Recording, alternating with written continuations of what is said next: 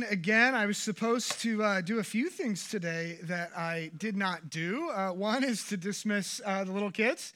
Calvin bailed me out. Uh, the other was to dismiss students. Uh, I think Michelle knew that I would likely forget that, so she did that for me.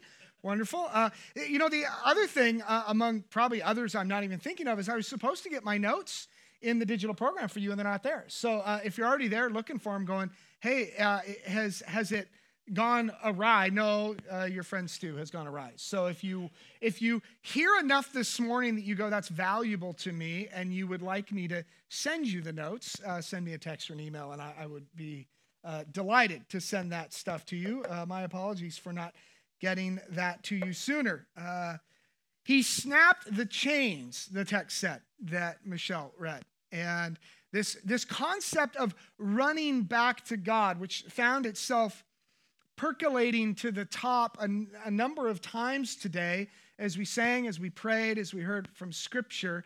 Uh, our ability to run toward God, to come back to Him, uh, says maybe more uh, about our view of God than it does His character. Uh, now, don't let me put this on you. Uh, God is God and uh, God's character is immovable. But our ability to run to God uh, has a lot more to do with how we see Him than who He is. Uh, frankly, if we saw Him for who He is, we would have never ran away in the first place.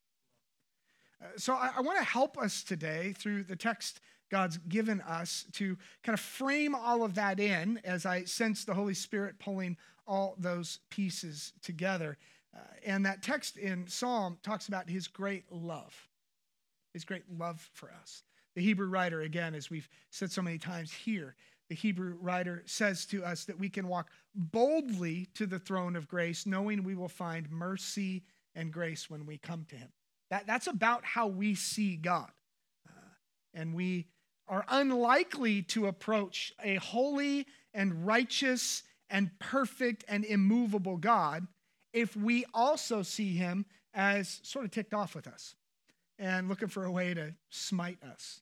Uh, so let, let us approach that in that way. Pray with me as we get started. Father, Son, and Spirit,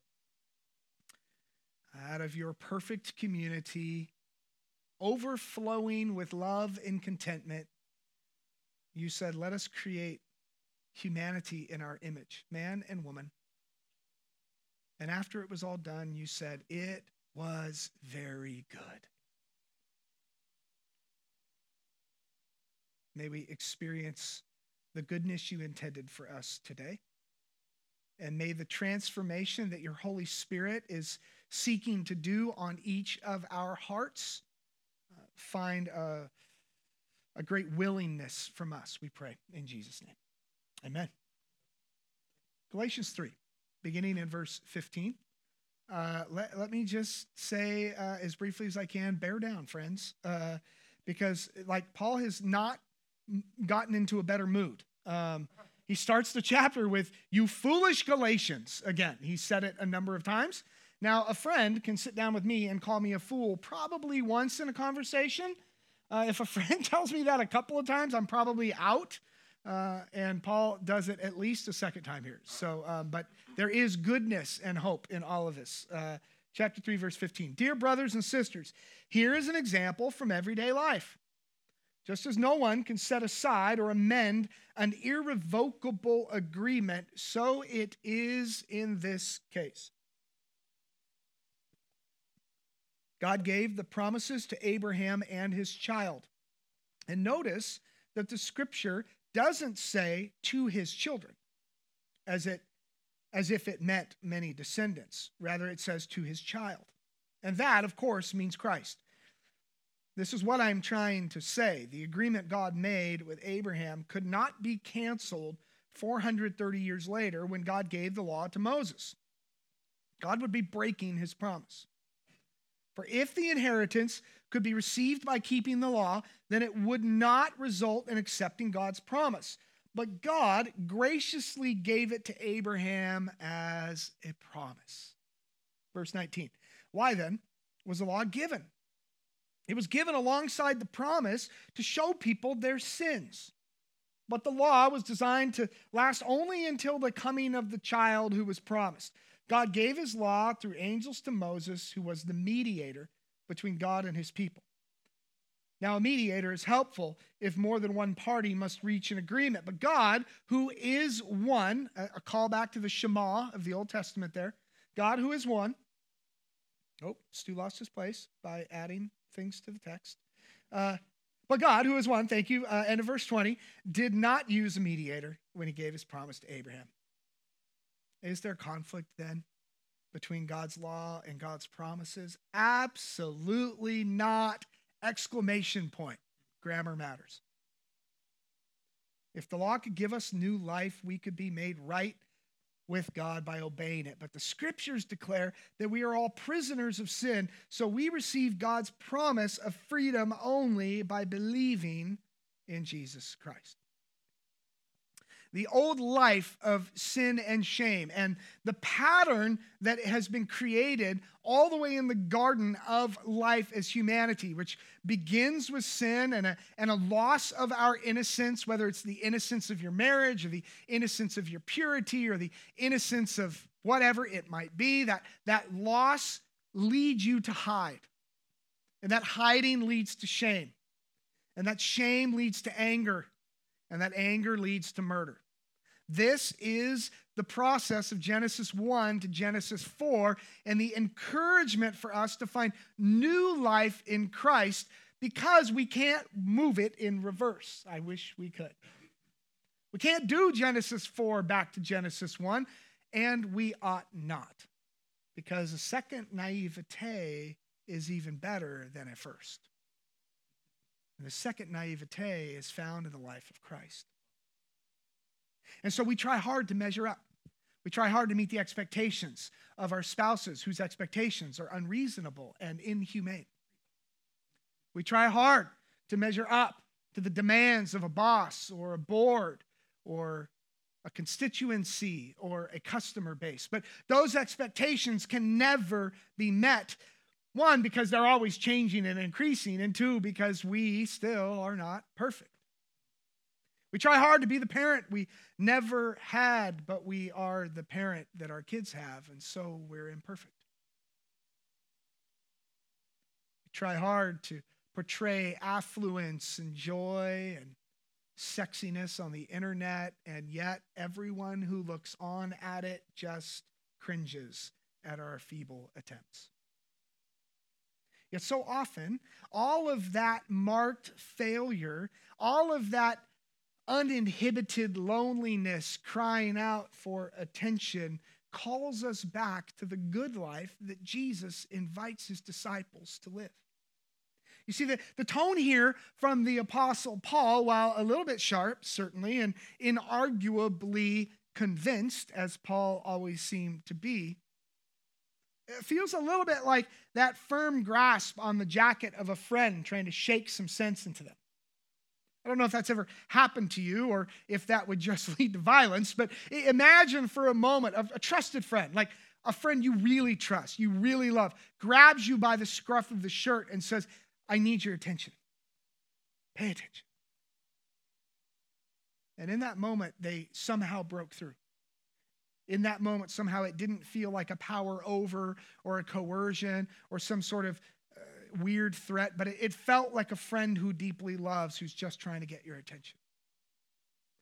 I remember a few of my kids uh, who responded really well to Jen or I grabbing their faces. Um, and I don't mean like in a weird or violent way, but like in a gentle, like, hey, I, I just, I need you to look at dad right now. We got, we need to have a moment. Uh, and, and one of my kids, who was famous for being sent out of just about every restaurant she ever sat in from the time she was five years old till, well, she's 17 now, and it still happens every once in a while. You can fill in the blank. It's kind of, we've got to get your attention. And Paul's just trying to get the attention of his friends who he loves dearly.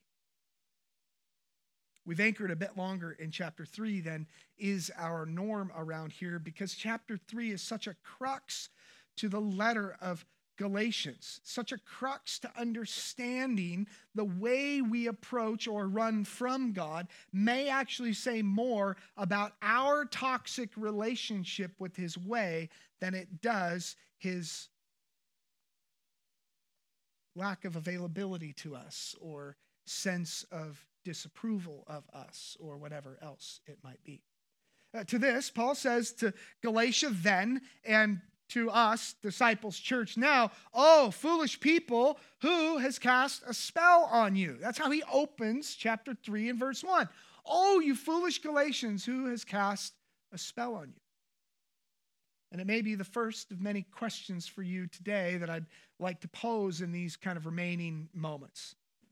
Who has cast a spell on me? Who has cast a spell on you?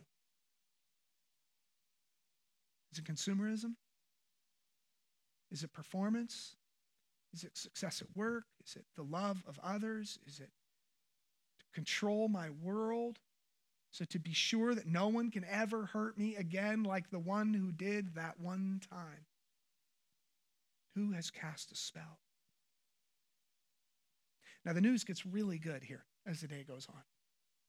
But as is the reality in most good news, if we don't do some careful self exploration and some deep self examination, uh, it's not that the news won't be good, it's that we won't realize how bad we need the good news. So, news that is good that I don't think I need is not really good news. Uh, I, when I was growing up, my mom thought the TV uh, was um, maybe not the devil, but it had a real good relationship with the devil, and they were good friends. And um, my mom usually watches online. I love you, mom. Uh, and it was a great gift that you gave us. Uh, and so we didn't get TV all week, most weeks. And so there was a little square TV in our living room, but there was no cable. And I remember there was this little like plastic box on there where you had to slide a little um, finder by hand to a number. Anybody ever remember these guys? And we got like three stations. And one of those stations, which really got almost nothing, um, was Saturday morning cartoons. But on Saturday mornings, we got to watch all the TV we wanted.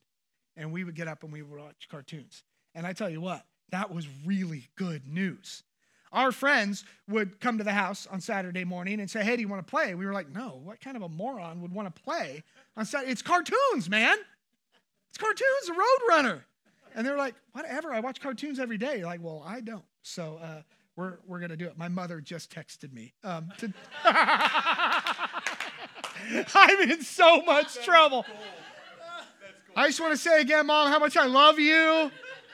What a gift it was. That's awesome. My phone's on uh, airplane mode, but she snuck through the Wi Fi or something. I don't know. Oh, that's fantastic. Uh, the life of a. Anyway.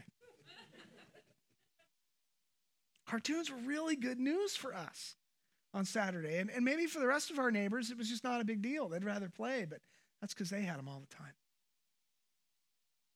I want to ask you a series of questions to help you do a little self examination today. And if you're unwilling to do self examination, this is your time to refresh football or whatever's going on today, or, uh, you know, look at Instagram or, or whatever you want to do. But I, I want to encourage you to lean in. I want to encourage you to answer these four questions for yourself and, and see if you can't answer any of them with a yes. Uh, if you've got a piece of paper, mark it down. If you're using a phone, maybe uh, titch it down or, or just make memory of the four questions and how many yeses you got. Now, I'm not going to do a show of hands later, and there'll be no shaming in the back of the room for anybody who didn't answer yes. Um, uh, question number one. And maybe it'd even be helpful if you close your eyes as I ask them. Oh, I'm not directing that, but just if that's helpful to you. Question one. If your thoughts at any point this week took you to the cross of Christ, and caused you to reflect on what Jesus has done for you? Give yourself one, one yes. Would you just think back over your week? Self examine. At any point throughout my week, did my mind, did my heart direct me to the cross of Christ and all the cross has done for me?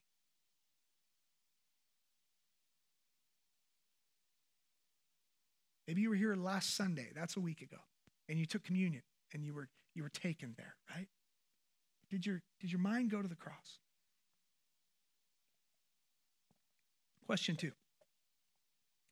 If you have arrived this day, if you've arrived today in this place with a story in hand of how God used you in the life of another this week to bring healing or hope or encouragement in Christ, give yourself a point.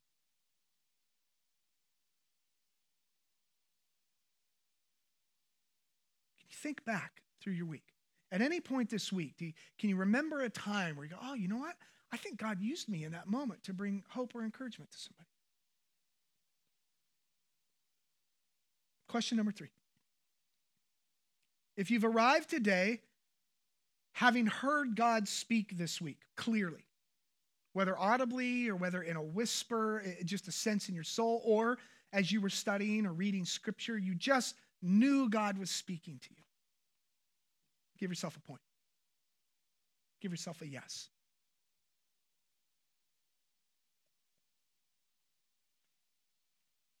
And finally, number four, if you served another this week who is lower than you in your view on kind of the, the cultural hierarchy, and in your service of that person who's beneath you, they taught you something.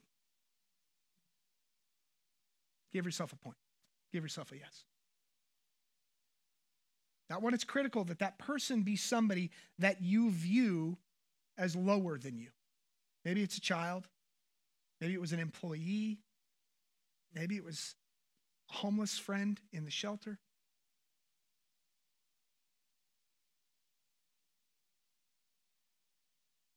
How'd you do? Don't answer out loud. Uh, how'd you do? And, and the follow up, and maybe more importantly than how you did, is how you feel being asked those questions by your friend. What does it do to you? How do yeah, a little icky, right? Somebody's doing the Ugh. some people may feel a little gross. There's really kind of two binary uh, responses on questions in this territory for all of us most of the time. Now, I, listen, I recognize that I'm getting to ask the questions, so it's real easy for me, right? Uh, uh, but I get asked these questions a lot too. And these kinds of self assessments often go kind of one of two negative ways. One is finally, finally, a way I can kind of measure myself against the others.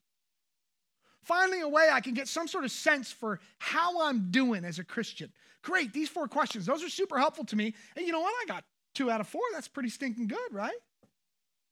Three out of four. You know what? Actually, I think I probably got four out of four. My memory's pretty bad. So I bet there were a few times I got all four, right? Some you're doing some sort of uh, you know negotiated math in your own head, and you're going. Finally, there's a way to know in a finite way how I'm doing. A second negative response, and we recognize like that's not good, right? That's not helpful to us.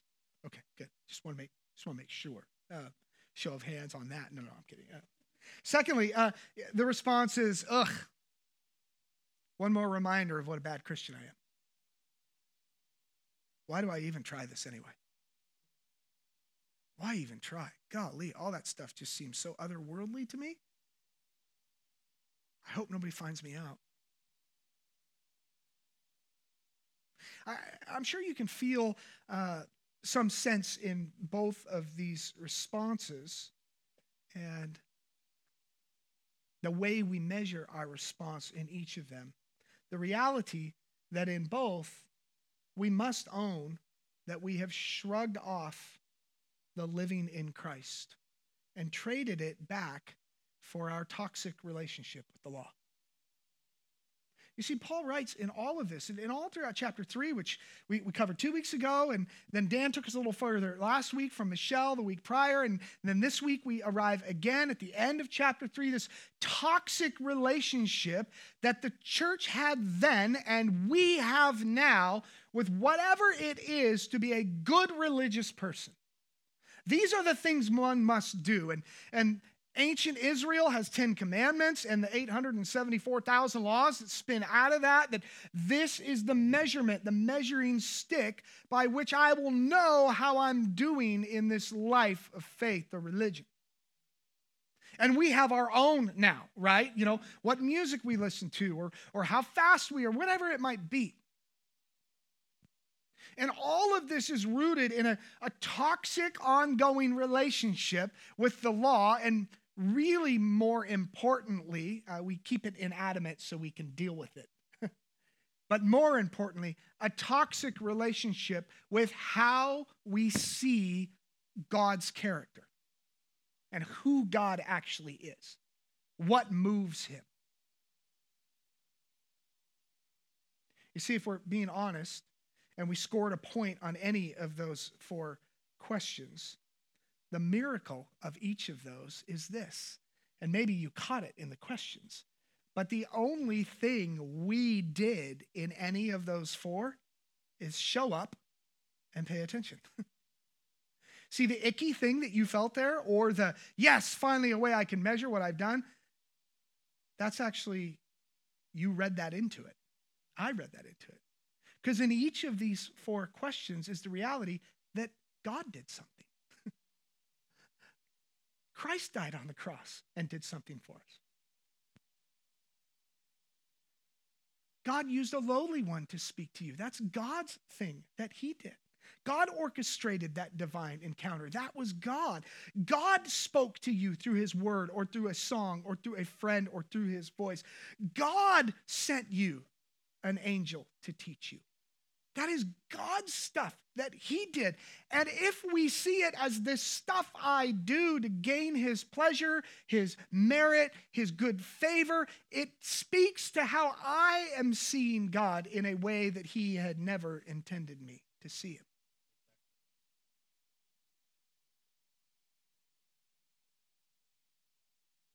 Look back at verse 21, if you will, with me. He says, Is there conflict then between God's law and God's promises?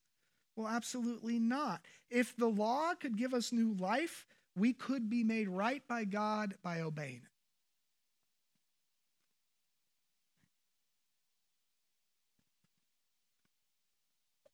See, of course, the, the primary miss here is uh, to live up to all of that stuff is impossible right? I study really hard so that God will be pleased with me, or I do really good things so that God will take care of me. And, and all of that, like there's, there's a futility to all of it. That if God is actually real and at work in the world, and I believe that He is, that all of that's impossible if that's the way God works. Now, the other problem with a, a, kind of life rooted in this way of living is that we then see our relationship with God that way. We also see our relationship with others that way. You see, fundamentally, the way you see God is actually the way you also see others. There's no separating. Like, I'm really good at compartmentalizing. Like you can treat me really, really bad today, and I can put that in a nice little box. And if I so desire, I can forget it tomorrow. It just sits in a little icky little box. Now, you know, the problem with those boxes is eventually they, you know, because when we put them in a box, we put TNT there with them and then throw matches in there and then just wait for heat, you know, and then they blow up. But see, the, the way we see God is actually the way we also relate with one another. If we are insecure in our relationships, if we are threatened in our relationships, if we feel like I must always have control over you or you will screw everything up, we also see God in that same way. It is an overflow of how we see God. Inversely, if I view God as cold and distant and unhappy, over time, I become cold and distant and unhappy and others feel that. Allow me to describe uh, our toxic relationship with the law uh, using maybe three metaphors. Um, I know this is heavy stuff, and I know it um, will likely uh, tweak a few. Um, that's okay. I've been tweaking a few for a long time, and I, I, don't take joy in that. It's not like what I set out to do, but um, It's okay if it happens. Three metaphors for our toxic relationship with the law that may help you find yourself in this story.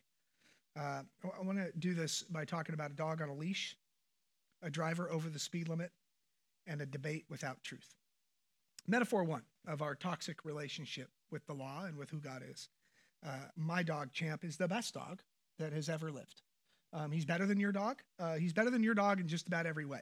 Um, you can, are welcome to come show me pictures of your dog later and tell me all about how great your dog is. And I won't even be listening to any of that that you say. I probably won't be looking at the picture because I already know my dog is the greatest. But here's one thing my dog does um, he must be on a leash anytime he's outside because he's got beagle in him. Anybody ever had a beagle? Um, if they see a bird, they are hunting that bird. And it, yeah, they're gone. He's just, pshoo, he's gone. Um, he especially has mistaken skunks for birds, which seems difficult to do. And he has yet to ever win that battle with a skunk. Uh, and so anytime we bring Champ outside, we have to put Champ on a leash. And for any of you who've ever sat on my front porch with me at night, you know that Champ comes out, there's actually a leash attached to our little outdoor couch, and Champ jumps up on the couch and we just click the leash on it. And it's fine. It's like I don't even think about it anymore. I just leash him on, and then he can't run. And it actually lowers his anxiety a little bit. Like I think he then feels, or at least this is dad talking, I think he feels now he doesn't have to defend me. He doesn't have to chase off every bird. I'm on the leash. I'm cool. I can lay down. Here's the problem some of us see our relationship with God as we are misbehaving dogs who can never be trained, who must be put on a leash. And as long as God's got me on a leash and, and tethers me close by, I'll be okay. Two problems here, at least. One is you're not a dog, um, you're a child of God. So God actually sees you as his beloved, as his masterpiece. So when you insist on God tethering you or leashing you, you're saying to God, God, the way you see me is wrong. You got it wrong, God. You should view me differently. The second problem here is uh, then God exists primarily to point out how you failed.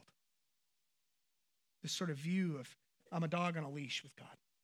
You primarily see God as there to point out what's wrong. Uh, metaphor two, an argument to win. I don't know, uh, Pastor Dan mentioned his social media feed last week uh, and how his social media feed is just, uh, you know, these guys out there who talk about your 24 hour day and there's no such thing as an eight hour work day. There's three eight hour work days. And if you don't get up at 4 a.m. and work eight hours there and then work out for eight hours, and then, you know, you're just lazy. Like, I'm just going to beat you in life. And, you, you know, the rest of us, roll our eyes at that and go like it sounds like something michael scott would say in the office like that's the dumbest thing i've ever heard um, you actually have to sleep that's actually important so uh, my social media feed seems to just be uh, some of these popular names of whom i will not speak of um, who like to debate and argue and in the process of debate and argue make the other look stupid um, which sort of ends up being the end goal right um, you fill in your news person in the desk they sit behind you fill in your debater who's, you know, it's always some guy who has a PhD who's arguing with college kids in their first year of college. Like,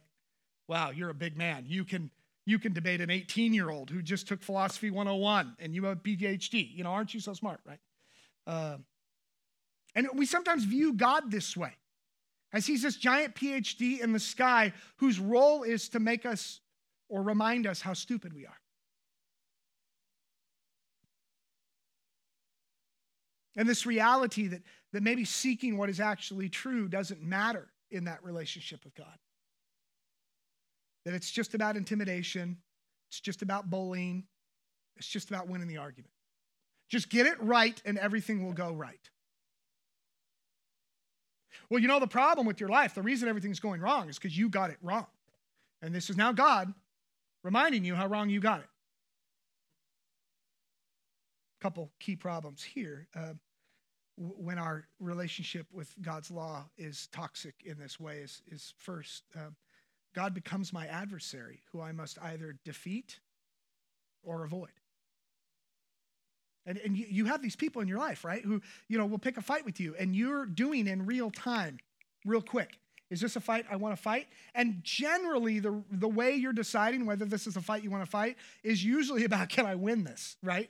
Um, maybe it's about can I just get out unscathed. But we sometimes view God this way. God's up in heaven, He's got all the answers, and His role is to show us what a bad thing we've done, what a bad person we've become. And so God becomes our adversary to debate. And so when God says in Scripture, do this, we say, well, God, you couldn't have possibly meant that because, da, da, da, and we, we argue our way out of scriptural truth. We argue our way into our own cultural truth. The, the second major problem with that is that victory becomes our life's end game, not transformation. Just winning becomes all that matters. Last two, where's the good news? It's coming, I promise. Metaphor number three uh, a driver over the speed limit. Uh, this is a little bit confessional, but I'm going to confess to you guys I don't really know the speed limit anywhere I drive. like, do you? What's the speed limit on Iron Point? Anybody know?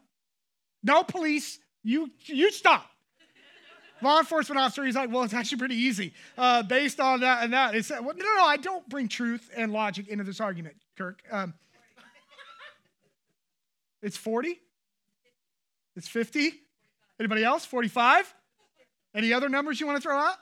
It actually changes three times on Iron Point, believe it or not. Changes three times. This is fascinating, which is why I just don't pay attention to speed limits ever. I just don't. And as you know, I travel a lot for work, and I'm usually driving a rental car at least a couple days out of every week in a new place where I haven't been. And so I just don't pay attention to speed limits whatsoever. You know how I avoid getting tickets? I just go with the flow of traffic. I just let traffic tell me how fast I'm going to go. And here's the problem uh, with our relationship with God being framed this way, which is maybe my tendency. We just let culture tell us how we're going to relate with God. Whatever culture says is good now is what's good with me. I find, and you can find a verse to prove anything, right? Um, and sometimes you got to, you know, massage it a bit or find a different translation that you like a little bit better. But ultimately, you know, pick any crazy position you want to pick, uh, and maybe not even a crazy one, but pick any position. I, and if you and I sit down with 20 minutes and Google, we can probably find a verse to prove our point. Which may be a red flag immediately. If I'm trying to find verses to prove my point, it may mean that God's point doesn't matter to me.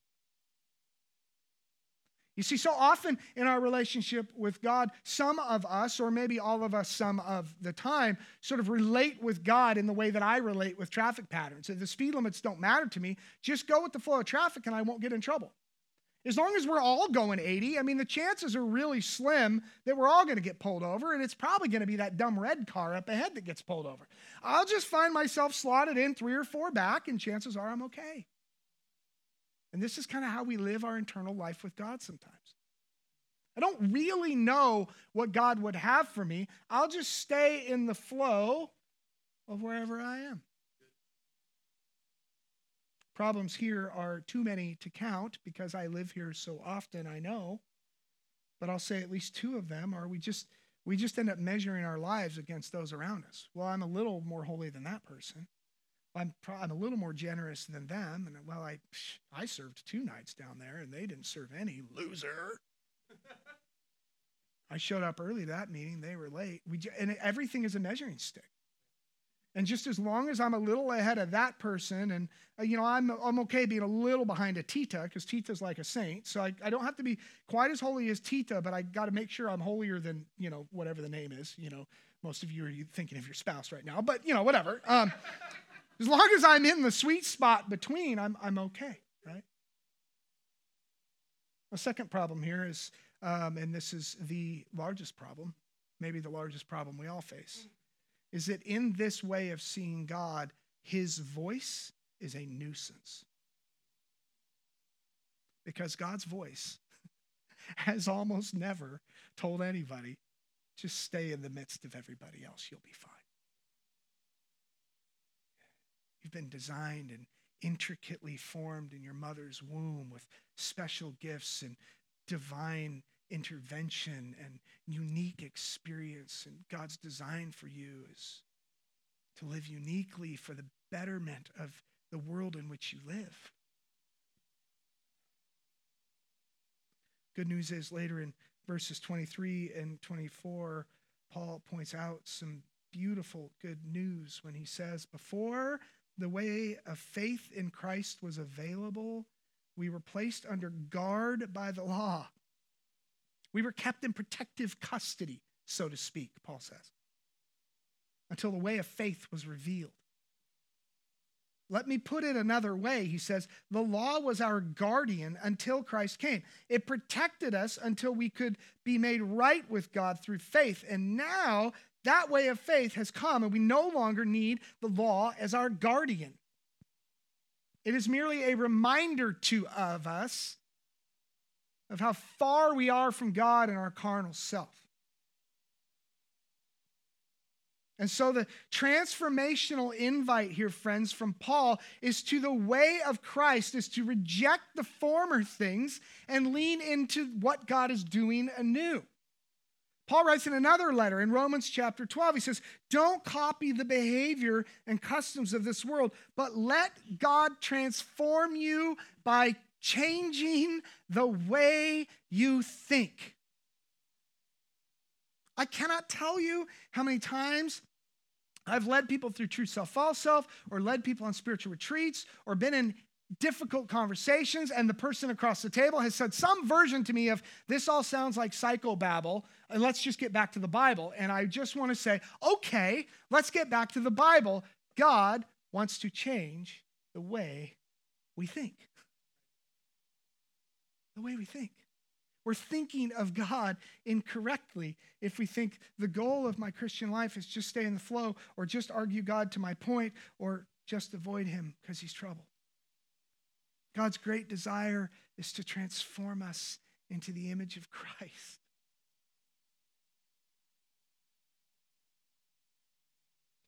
The rest of the chapter dives into that next section of great hope and great good news reminding us that we are children of God. We can call him Abba, Father, because we are his children. And heirs to a kingdom live different than subjects of an angry tyrant. We do not serve an angry tyrant, we serve a risen king. There's no longer Jew, nor Gentile, nor slave, nor free, nor male, nor female, for all are one in Christ Jesus. And now that you belong to Christ, you are true children of Abraham. You are his heirs, and God's promise to Abraham belongs to you. You see, God's desire is to transform us to enjoy his goodness, to take pleasure in his will, the scriptures say, and to relish his perfect desire for our life. And this begins when we change the way we think about ourselves and about God. Would you pray with me? Father, Son, and Spirit. It's a heady topic and it's a dense subject matter. So, Spirit, this will only land and take root in any of our hearts if it's by your power. And that feels like good news to me.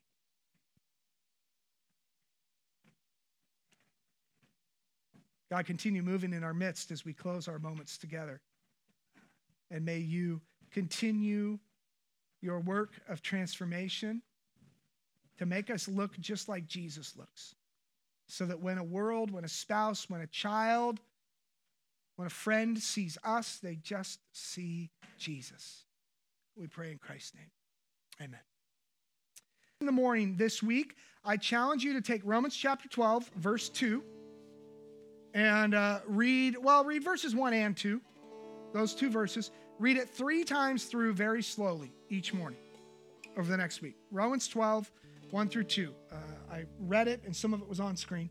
And then after you read it, answer this question as you journal. Write it down either in a note card on your phone or on a journal if you write a journal, whatever that might be. Uh, answer this question God, how do you want to transform me today by changing the way I think? Friends, this is before TikTok, This is before email. This is before texts. This is before any of that. Just set the discipline. Sit up in the morning, first thing, 12, 1 through 2, read it three times slow, and ask God the question.